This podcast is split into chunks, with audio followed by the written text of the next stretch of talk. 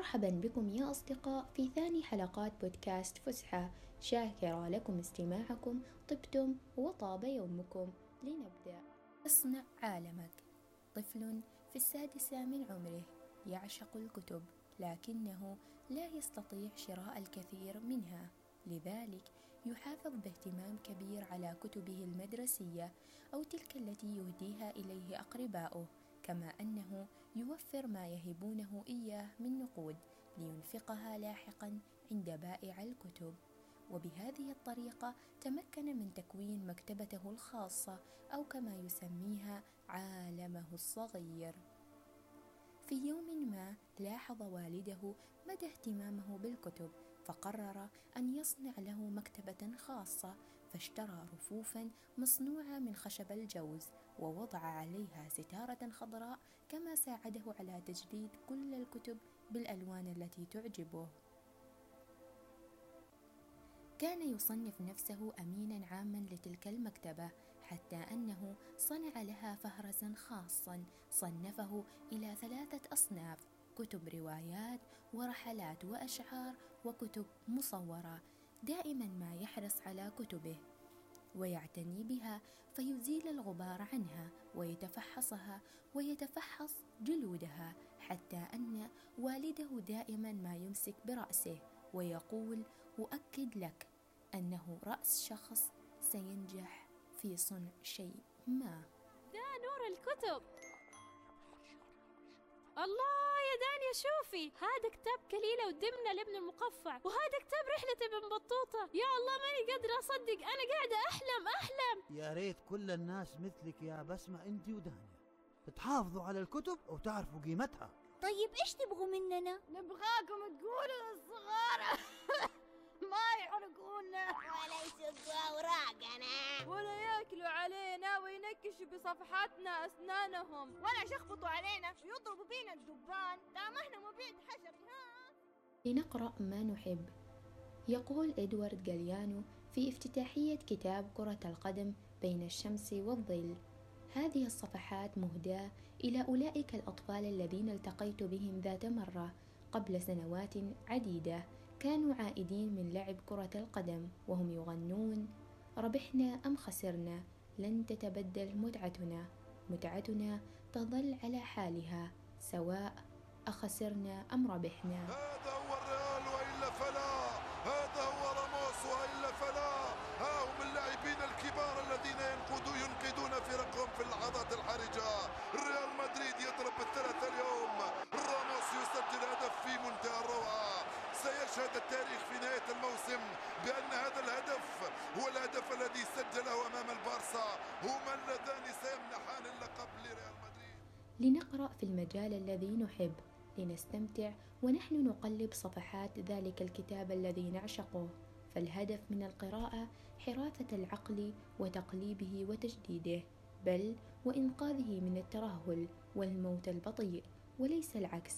فإذا أصبحت القراءة سجنا جديدا لذواتنا علينا أن نعاود النظر في آلية القراءة وما نقرأه القراءة هي النافذة نحو الحياة القراءة هي المتعة الوحيدة التي لا زيف فيها لأنها تدوم عندما تتلاشى كل المتع الأخرى.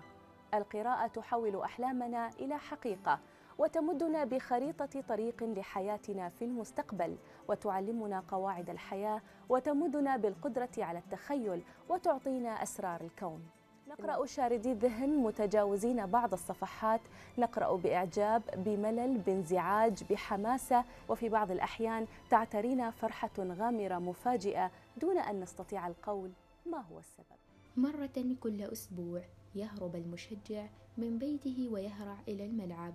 ترفرف الرايات تدوي النواقيس الخشبية والألعاب النارية والطبول تهطل الأمطار من الشرائط والقصاصات الملونة. المدينة تختفي الروتين ينسى ولا يبقى أي شيء سوى كرة القدم. نادرا ما يقول المشجع اليوم سيلعب نادي. إنما يقول اليوم سنلعب نحن. هكذا وصف إدوارد غاليانو جنون عشاق كرة القدم. سألكم أجيبوني كيف يخسرون؟ ولديهم هذا الراموس. فما بالك إذا كان عاشق الكرة يقرأ كتاب فيما يعشق؟ حينها سيكون مثقفا وعاشقا بل سيلتهم ذلك الكتاب الذي يتحدث عن معشوقته.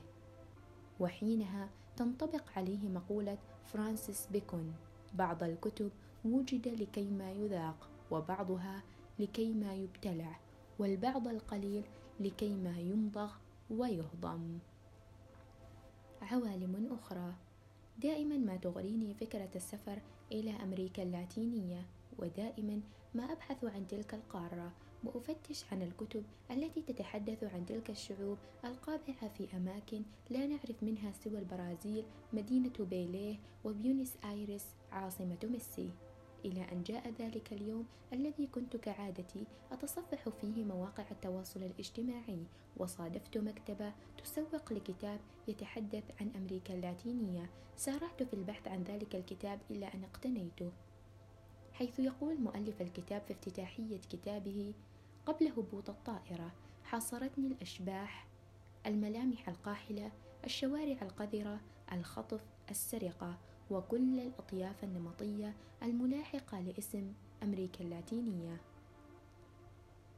في المقابل نجد أن هناك ممثلة أمريكية تقول اللاتينيون عاطفيون جدا في شوارع البرازيل سيلقون عليك الورود وفي الأرجنتين سيلقون عليك أنفسهم.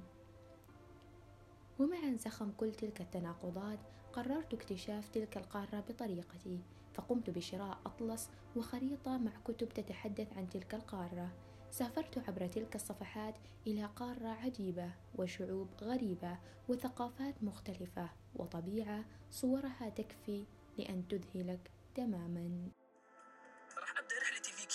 عاصمة جمهورية الإكوادور. يبلغ عدد سكانها أكثر من مليونين نسمة وترتفع ثلاثة ألاف متر فوق سطح البحر وبالتالي تعتبر أعلى عاصمة على وجه المعمورة.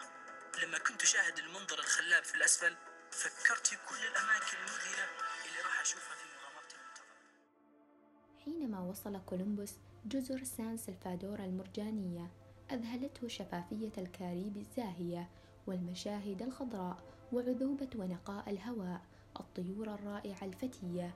هناك يقبع أناس بالغو الجمال وشديدو الوداعة حيث أهداهم بعض من القبعات الملونة وقطع من الزجاج التي توضع حول العنق والكثير من الأشياء ذات القيمة القليلة والتي جعلتهم سعداء. هناك في أمريكا اللاتينية تجد راقصو التانغو في شوارع بيونس آيرس هناك الفلفل المكسيكي وأيضا العودة إلى ستينيات القرن الماضي. هناك ألغاز إمبراطورية الإنكا وحضارة الماتشو بيتشو. هناك قهوة كولومبيا وكاكاو فنزويلا ومطاط الأمازون. جزر الكاريبي المشهورة بالسماء الزرقاء الواسعة والرمال البيضاء الأصلية المهذبة بأشجار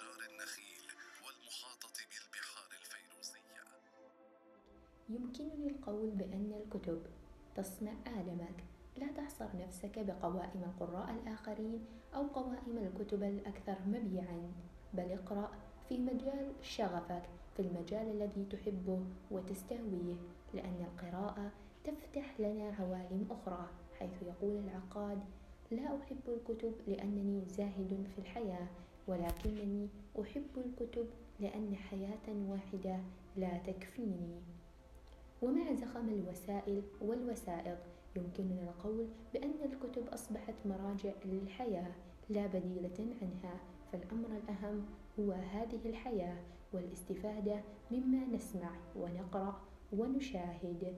وكل شيء يساهم في زيادة المعرفة لدى الإنسان.